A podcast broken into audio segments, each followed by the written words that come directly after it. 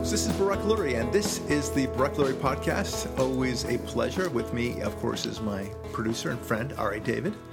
Uh, today, you sent me a very cute and very funny uh, email where um, it, uh, there was a bumper sticker, and it purported to be a, a dad who was a member of a group called Dads Against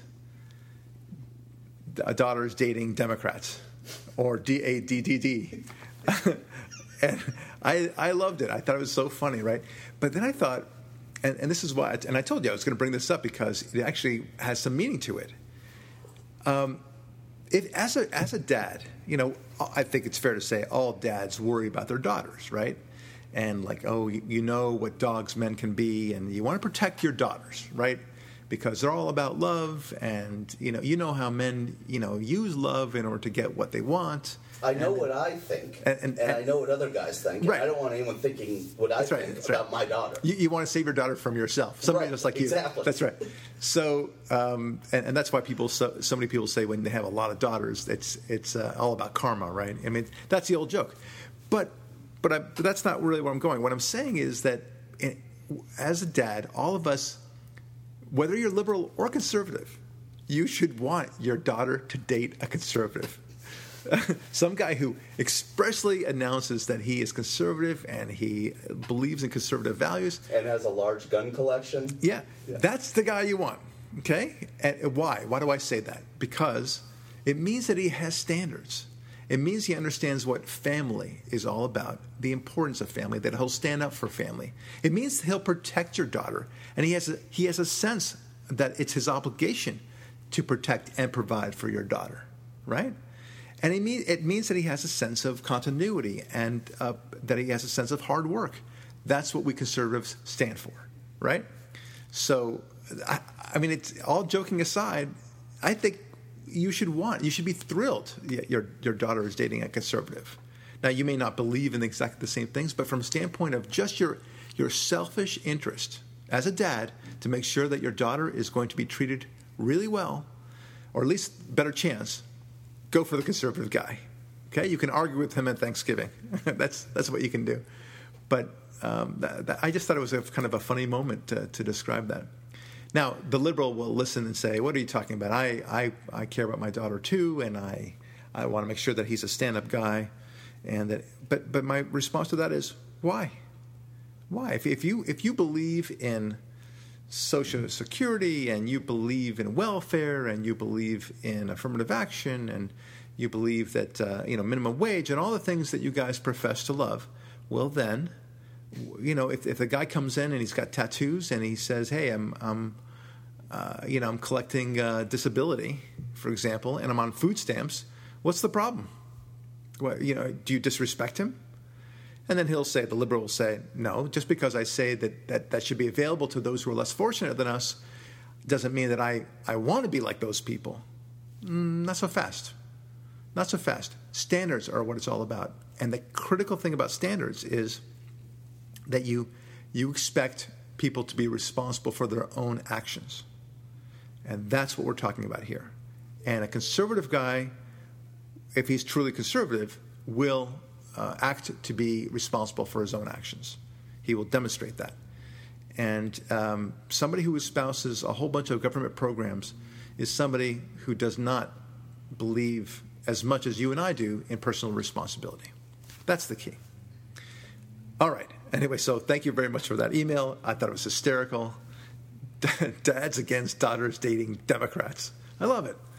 Um, by the way, you also gave me a very good suggestion the other day, which is, you know, for, for those conservatives like me who are married to people that may be liberal, may be Democrats, or just somebody who doesn't believe in um, guns in the house.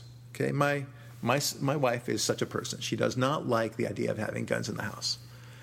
You came up with a brilliant idea, and I want to announce it here, which is buy an American flag, a noticeable big American flag, and hang it as you do off of the, your house. you know, Next to the door, next the to the door, door, right? Yeah, whatever that I is. mean, we've seen that uh, homes even here in Los Angeles. You know, from time to time, you'll see a house that has an American flag. That's uh, I mean, you know, once in a rare, rare. That's right.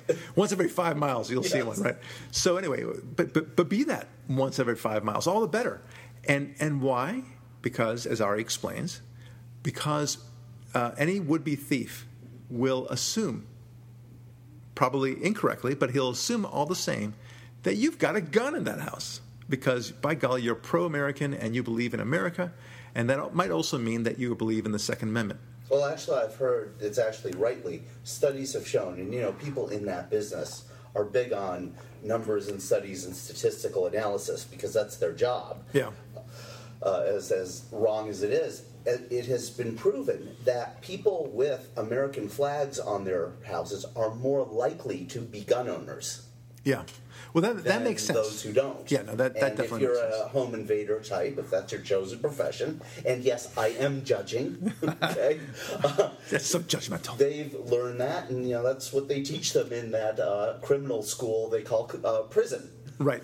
That's very interesting. Well, uh, you know what? It, it, it makes total sense. It's one of those common sense things that that uh, you you would apply. Um, anyway, so uh, another thing you can do, of course, is uh, put up a sign saying, um, NRA. "Yeah, NR, NRA. You know, don't like guns."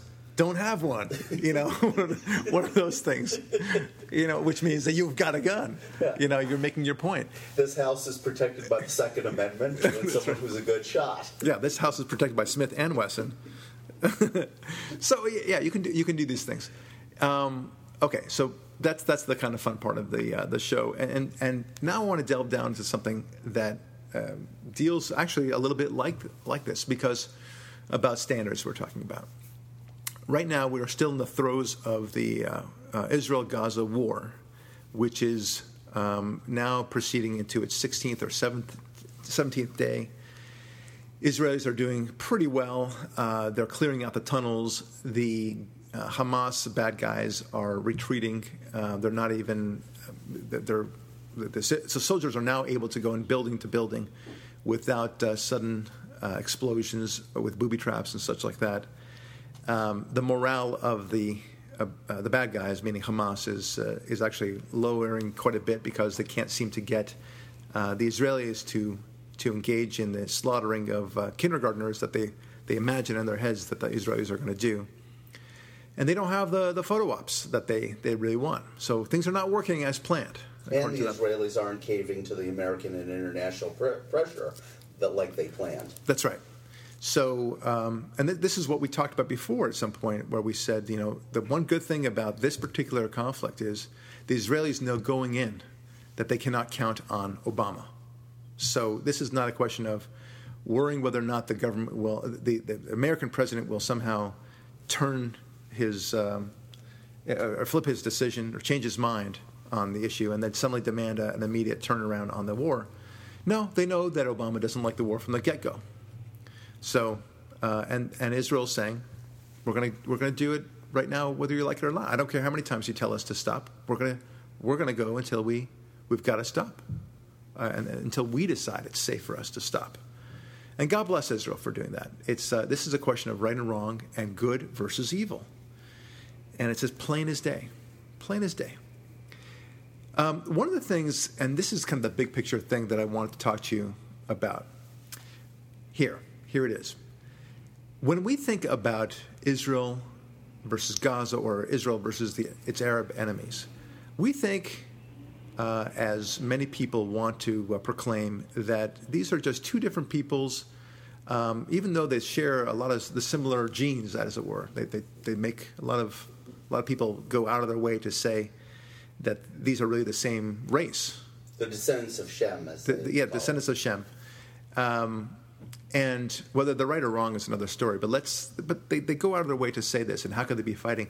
And then at the same time, they they, they accuse Israel of racial profiling. Like, well, wait a minute. Either you're the same race or you're not. So uh, you know you can't racially profile when you're. You're, you're the same. You're the same race. I mean, it, at least it. I guess I suppose you could. A black could be racist against another black, for example. Well, Larry Elder but, but, but, is but, and Tom yeah. Is, you know. But a racist, you know, you could be racist against your own people, I suppose. But it, it, it's still, you know, it takes a lot of the teeth out of the argument. Let's put it that way. Okay, so so you get this image from the let's say the, the standpoint. Imagine going to the head of a, of a demonstrator who loves Hamas or who, who feels that Israel is the aggressor and they're an occupier and they're trying to annex more land and they're a colonialist. Get into that head for a second. So, what you think is that these Palestinians and the Arabs, generally speaking, that these are just people that want, you know, a steady life and they want to grow their lives too, uh, and they want to progress and they want to send their kids off to college and, you know, they, they want to have a little retirement nest egg, just like you and I do, just like you and I. The, the truth is, sadly, that it's not the case. The, the, these are wildly different cultures, my friends, wildly we have a uh, as a good friend of mine, my my rabbi, Rabbi Brandon Gaines. He's a brilliant man, uh, and he explains that the culture of death that we are seeing it's not you know it's it, we always talk, talk about the culture of death right it's and it's it's an accurate description they you know the, the famous line is they love li- they love death we love life more than we love life is the yeah saying. yeah they love death more than we love life so it's even more extreme than that. It's, it's uh, you know, and, and you can't disagree with that, my friends. You can't claim that's a generality. This is what they themselves argue. And they argue it against us to say we will prevail because we love death more than you love life. And therefore, you know, that's, that's a recipe for victory as, as far as they see it, right? So, but it's not, it doesn't stop just there. It goes far deeper, Ari far, far deeper. It goes into the trenches of their entire culture. When you love death and embrace death, then you also embrace violence to get your way. You embrace hatred. As uh, Rabbi Gaines said very clearly, their hate is so endemic in the culture. It is not just taught in the schools to hate against Israel, but to hate even within their own little groups, whether it's Shia or Sunni or this group or that group, this tribe versus that tribe. There is hate just running amok in the Palestinian territories and the Arab world, generally speaking. It is so wildly crazy over there. You and I, you know, when we talk about hate, we think about oh, I don't know. I, I, the Dodgers and the Giants, the Lakers and the Celtics. Yes, I guess uh, I'm not going there. Democrats and Republicans. you, you, know.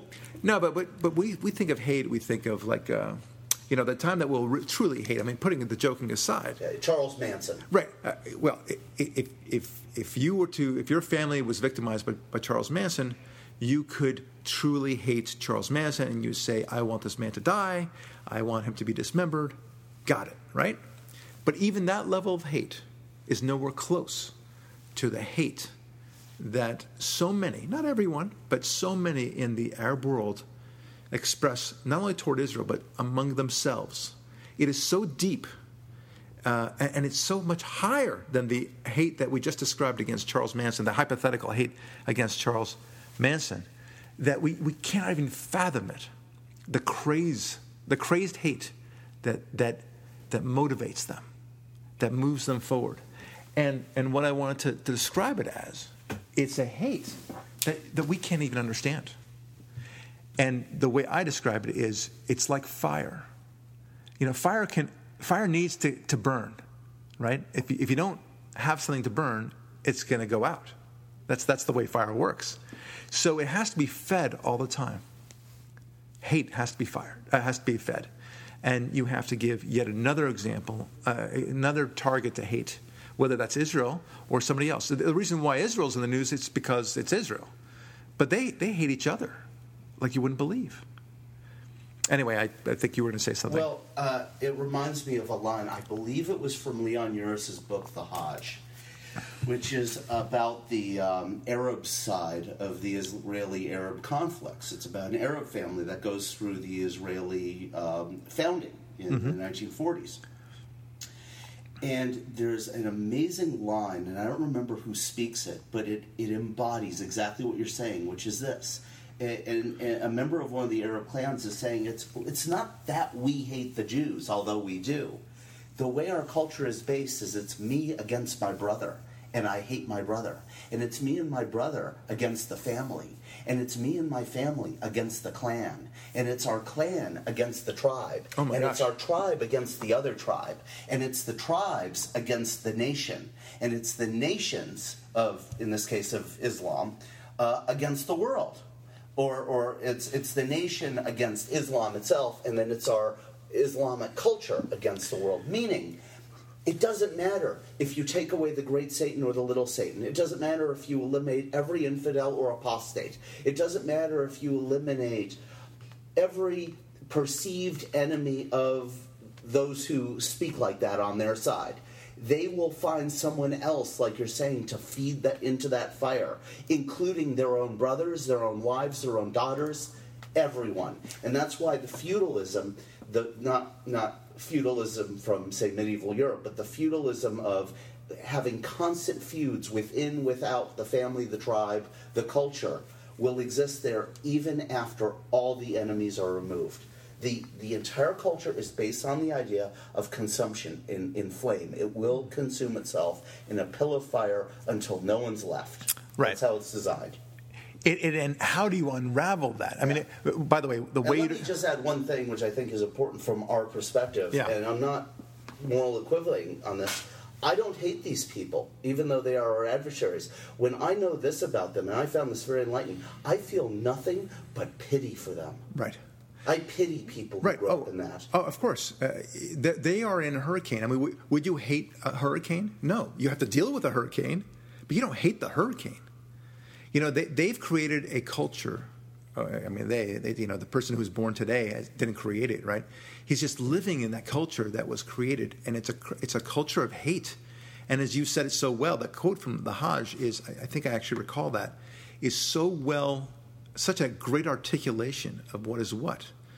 And we fail to realize that this is the actual dynamic of what's going on. It's not a function of two different cultures, one Jewish and one Muslim, that where you know they both happen to want the same things, and it's just this big misunderstanding, like a like an episode of Three's Company or something. No, it's it's not like that. It's not. It, this is a it's a foundational thing that is so full of hate that it's almost impossible to unravel. And, and you might as well try to say that we, we could stop a hurricane. You just can't. You can only you can only respond to it. You can only batten down the hatches, as it were. That's that's where you that's where you go. And you, so you need to understand who your enemy is.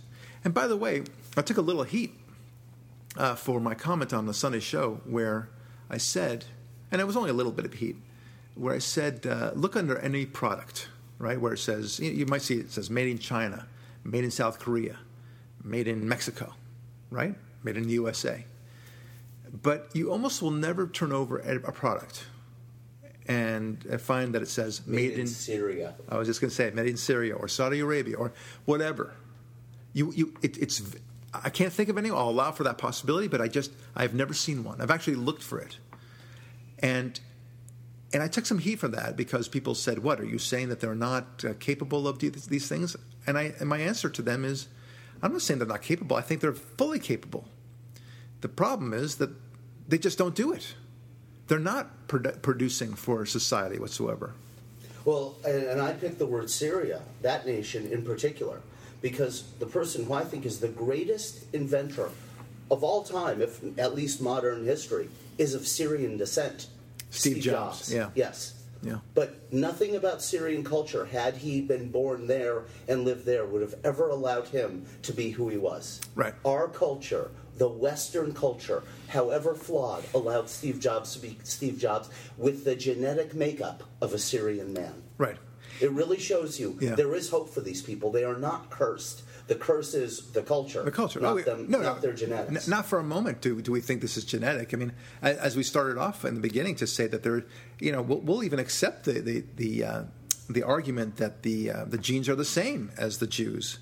Uh, they're not quite because there's been a lot of blending with the Europeans and such, but that's not the point. Uh, By that you mean being raped by Vikings. okay, all right. Uh, but but no, we, we blended in with the European culture, and uh, as and, and then continued our uh, traditions. So you see, um, that's why Ashkenazi Jews uh, tend to be a little bit lighter, and, and, Sephardic Jews tend to be a little darker. But they, they, they typically blended in with those cultures to some extent, and then surprise, surprise, you have these differences. But we're not going there. We're, we're simply saying you know, uh, it has nothing to do with genes. We know that. We know that they're. I mean, this is this is an argument. We shouldn't be arguing what we're not, about what we're not arguing. Yeah, right? you were talking in that case on the show about the economic systems that prevent people from being productive and being um, entrepreneurial. Right. And we're and simply saying we're, we're, saying that it's yes. the culture that's inhibiting them. Look, it's it's like a. Uh, again, uh, Rabbi, Rabbi Gaines brought up a great example of a story that he remembers. Uh, you know, um, his his gardener without even realizing it, was telling him a fantastic um, uh, allegory or metaphor for uh, evil. And, you know, when, when bad things are happening, you need to weed it out. Evil are, is like the weeds in the garden, right? If you see uh, a, a beautiful garden, chances are there's been a gardener involved who has plucked out the weeds day after day after day right? And then he's groomed it, and then he's nourished it with water and the appropriate sunlight and food and, and other, you know, accelerating food items. Um, and but if you let it go, if you don't do anything about it, these weeds grow and they start choking off the, the, the plants that you, you love that surround those weeds. And eventually the weeds conquer the, the nice flowers, the tree that you want to grow. And uh, imagine, if you will, a, a, a, tree that you want it to grow and, and reach to the sky. Well, it'll never happen if you allow the weeds to envelop that tree. It, it can't do it. There won't be enough sunlight to let it grow. And this gardener didn't even realize that he was saying such a prophetic comment about really evil and good, right? So and, and the rabbi took this all in and, and realized, wow, this is a fantastic metaphor for the way evil works. If you let evil grow, it will not only strangle you, it'll also overtake you at the end. Very soon, uh, you won't recognize any of the flowers. It'll only be weeds at the end of the day. That's the nature of nature. And evil uh, can only be conquered. If you don't conquer evil, evil will take over simply by virtue of passivity. It's, it is the natural state of affairs to have chaos, right? Just like the gardener will tell you if you don't take care of the garden, you will have weeds all over the place. It'll be chaotic and messy. Simple. So, any beautiful garden, that's the result of somebody taking care of it. Okay. And that's what, that's what Israel is doing with these, these monsters. I mean, these are really bad guys. Yeah. And like the example from Uris about the self-perpetuating the Hajj machine, yeah. Uh, Uris, the writer in the book The Hajj, the mm-hmm. you know the me against my brother statement. Right. If you think about Israel, it's not just taking care of the weeds and the enemy; it's the Jewish culture, the Western culture, and the Christian culture, all of which are in Israel, is a culture of order, a culture where we manage our own heart, our own morality, and look for chaos within our hearts and try to manage it into order. You're not a perfect person. No, I mean, you are, um, and my wife is. I'm not. Uh, it's a constant struggle not to make some error during the day by just lapsing into negligence and not managing to make sure I'm making the very best decision every moment. And in a moment of, as they say, weakness, that's when you make those errors. That's the moment that the, the chaos of the weed blooms and chokes off the good. Right. And, yeah, and, and the Jewish culture knows that. It's uh, it's taken such hard work uh, in in the Jewish culture uh, and the Talmud and the Torah. There's so much wisdom there, and and the understanding of how bad things can happen, uh, how to avoid evil, uh, to understand how to deal with evil. I mean, I, for example, I have a much greater appreciation now of you know one of the one of the things that always gives um, a, a biblical reader some pause is when you learn that Joshua that God commands Joshua and his army to totally annihilate every single man, woman, and child who lives in Canaan who is not actually converted to Judaism and has embraced God, just to totally annihilate them, including their livestock and their plants. And you think to yourself, well, that seems a little a little Hitlerian. It seems a little, uh, you know, totalitarian and, and destructive and fascistic and all the terrible things, Genocidal, those genocidal. And and I and he explained, uh, my rabbi, that that you know we we, we think in, t- in today's terms. Uh, we think in, in terms of you know so many countries. We talk about the international community. When something bad happens, like the um, crashing of the Malaysian Airlines in Ukraine, it's it's a it's a novelty. It's it's unique. It's a unique moment, and and so the cameras, the news cameras, rush to it, right? And the norm is you know countries dealing with each other for business and everything else. You know, France dealing with America, America dealing with Canada, Canada dealing with Japan, and you know, it's nice. It's nice. Yeah, we've come a long way. We've come a long way. But that ain't the way it was, my. Six thousand years ago. Yeah, 6,000 years ago, what was happening was Sodom and Gomorrah in, in the most horrific fashion together. I mean, there was a reason why the Bible talks about flooding the earth uh, through the Noah story, because it was so horrific, so contemptible that there was no uh, um, rehabilitation that God that could ever happen. Yeah, no redemption. No redemption. Yeah. he didn't think that the, the his people, the people he created, could could redeem themselves whatsoever. It had descended so horribly, and and even since then, since the flood, there was such there was such evil, but there was still uh, an ability to redeem, and that's that's where we are today. And back in the time of the Bible, uh, these people were slaughtering their babies. They were doing such horrific things to their own people. Uh, cultures of hate, again, things that are so alien to you and me. So when people. Yeah, we uh, lose touch that that was the natural way the weeds of the world grew. Right. We, so when we when we take uh, a pause when we hear these stories, we're in our own minds playing this visual of you know Joshua and his army slaughtering these people who were only you know collecting their laundry baskets and and the clothespins from the dry you know from the clothes from the clothespins and and uh, you know each one referring to each other you know in, in loving ways. It, it, it just wasn't that way, my friends. They they were eating each other's hearts. They were they were killing each other randomly. It, it was a culture of pure death and evil. There was nothing, nothing of any um, value. There was no redeeming value whatsoever to it. And, and if, on the contrary, it was a, it was poisonous, and that's what God wanted out. He couldn't take it anymore. So, um, you know, having said that, it would be nice if we take the little babies that they might have found and kept them and just raised them as Jews. But that's another story altogether. Yeah, I but suppose. that was again great point. It wasn't a 21st century mentality. Right. That, that's not what they did. So, so hate is what we're talking about, and it is so endemic. And what I'm trying to say is that the hate that we're seeing in the Arab world is so extensive, and it's it's so um, the found it's so foundational that I have to kind of adopt a very pessimistic tone. I don't know that we'll ever be able to stop this this hurricane. This this hurricane is an omnipresent hurricane, and all we can do is to maybe shut down the walls or build up the walls as much as possible so that the hurricane doesn't attack us, and and leave it at that. Um, and and that's what we're going to have to do. I hear another story uh, of a um, of a rabbi that uh, was you know walking around in the uh, in Israel, and unbeknownst to him, he had wandered into Palestinian territory in the West Bank. And he very quickly realized he had he'd been in Palestinian ter- territory for about 10 minutes. It was a little bit lost. He figured he could retrace his steps and, and stop going, but he got very scared. Um, and, you know, he was hiding, decided to hide uh, a little bit. And in that moment, he saw uh, a um, four men chasing a woman who was, uh, you know, cloaked in the appropriate garb, the the burqa, I suppose, and she was running for her life.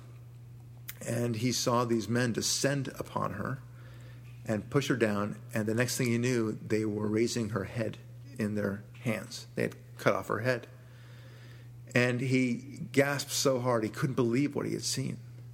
And he he, fi- he did find his way back. He was unmolested, fortunately for him, and it changed him. He said, "This is This was no problem at all for these people. This was not a, a moment of, of great import. This wasn't a great crime of any kind whatsoever to these people. This this was the norm. This is what they did. They didn't even stop and discuss it. They acted. They did it in a way like a musician playing a song they knew, as if they had done it before with a lot of practice. Yeah, yeah. This is this is what they do, and and it's. Uh, look, you know, we, we want to. You feel like you have to say the caveat, right? That that this is not applicable to all the Arabs and not applicable to all the Muslim countries and such. And I'm sure that's that's a fair statement. But there's so many people who do do this that it's it gets you to the point of wondering whether there's any ability for this to ever get out of this muck. This this mentality of me against my brother, my brother and I against our family my family against other families, uh, a group of families against the clan, and so on, like you just said. How do you un- unwind that mentality? How do you how do you change somebody from from understanding the world as an honor uh, versus dishonor society, uh, honor versus shame, I should suppose I should say, to a a society of uh, right and wrong, of forgiveness and justice. Right. How do you do that? Well, what's very interesting about that very story is that reveals the solution right there. Who were they killing? A woman. The reason they were killing a woman is because they know, and the reason all of the uh, anti woman uh, parts of the culture are in place is they know without the women obeying, the culture goes on. If the women stop, and I'm not saying I know how to get them to stop submitting, uh, giving the stuff on and passing on, etc., etc. Everything falls apart, and then the next generation will be okay. And the reason I say that is, uh, take your wife, take my wife. How do does your wife and my wife raise their children with love? The, based on what the whole family to brother to clan dynamic, you can see that love does not exist mother to child in that society. The women are terrified, they've been mutilated, they are living under a terror that when feminists talk about glass ceilings and equal pay for equal work right. and sexual harassment, it so makes the feminist movement look petty, so petty, idiot, brain damage, right, uh, uh, beyond beyond small. And once that chain of, of abuse is broken, if it ever can be, so a generation of Palestinian or Arab or Syrian or Iraqi or whatever children grow up loved by their mothers, it will end immediately. But that assumes that there's a culture of love in the first place. I, look, I'm, I'm, I agree with you that if, if that could happen, then that would happen. Uh, it, it would happen. But it's like saying, you know, if my grandmother had wheels, she'd be a car, right? I mean, it's, it's not going to happen. And you're talking about a completely different foundational thing. It's like trying to make uh, my uh, my computer into an airplane. It, it, it, you can't. They're two very different things. They have they, they operate in a whole different way. They're designed for a whole different system. You know, and, and as I think about it, um, and it makes me very sad. I, it, it, the only answer for so many women in the Muslim world is escape. That's all they can do. Uh, well, Ayaan, that's what I was going to say yeah, is the solution. Ayaan Hirsi Ali, did, she did the only thing that she could do. Brigitte Gabriel, Bat All these kind of women. amazing women, uh, they needed to leave. And uh, Nonie Darwish. The, the, these are incredible women, but, um, but incredible because they're just so gosh darn brave to leave. And they found a way. But in a way, it, you know, reminds me of leaving the slavery uh, segment in the South, right? The Underground Railroad, as they called it and you had to be pretty darn brave to to leave the your, your, the slave states and to escape to the north. And even then, you had tremendous risk, right? You might be you know sent back. Um, so that's I think that's the strongest corollary to the woman in uh, the Arab world. And here's something that what you said about Leon Uris and the Hajj and such. It also explains the whole hate culture is so powerful. It's so part of the, the mother's milk. It's so endemic to the to and so controls the way they think about the whole world. Yes, and exactly by the mother's milk because it comes from the mother. Right. It's so endemic to the to the way they view the whole world that it explains finally to me something that I never could could understand, and that is when a a suicide bomber dies, and the mother's happy about it. Yes. And and then now I understand the reason why she's thrilled with it. She's really proud of it, is because first of all it brings honor to her and her family, so she likes that, I suppose. But she only wants hate too. This is her. You know, she. You know, this is what you do when you have a hate culture. She hates her son for living. Right. Now that he's gone, I can finally love him. Right. Think about how profoundly Right. twisted that is. Yeah, well, the, the, the sons treat their mothers with such abuse anyway, as so many of them do. It's uh, there's no love in this in this culture, not not what we're seeing in Hamas at least. Let's uh, we can I guess we can narrow it down to that for now. I think it extends beyond that, but good for today in Hamas. Yeah, we, we are speaking generally about the. Right. There's no Ham- there's no love in Hamas. Okay. There's you know to talk about, you know it's it's like uh, I don't know, so many parts per per billion of uh, of arsenic, right? Um, I, I wish you could. I wonder if you could do that in reverse, where there's so much parts per billion of love in a culture. I think there's zero parts per billion in the Hamas culture. And when you have that, there's no chance that it can grow and, and flourish. It, there's, there's no opportunity for it to multiply in any way. There's no example of love there. Who's going to be there to say, hey, we really ought to rethink our culture? Well, that person's going to die in moments. And um, it, and everyone is it's like the it's like North Korea in that sense, right? I'm sure there are many people who would rather not be slaves in North Korea, but it's so endemic and they're so worried about so many uh, spies and everyone spying upon each other the whole network is designed in such a way that even if even if there are a number of you who are like-minded and want freedom you would never even dare to, to say it You immediately get lynched, and everyone watching cheers. That's right. That's what happens. and and that's what we have in the Arab world, and it's it's so sad to me. Um, so when when you look at this, uh, you know, I guess that, that's how we'll wrap it up. When you look at the Israel Hamas conflict right now, please, folks, do not think for a moment that this is a you know family versus family situation. Uh, this is just two cultures that are fighting each other. That just there's a big misunderstanding going on. No, we're dealing. Israel's dealing with a hurricane. That's probably the best way to deal with it. And this hurricane is unpredictable. This hurricane is devastating. And this hurricane must be stopped. It's as simple as that. And that's why Israel is doing what it's doing. Folks, this is Barak Lurie. Thanks so much for listening. We'll talk to you next week.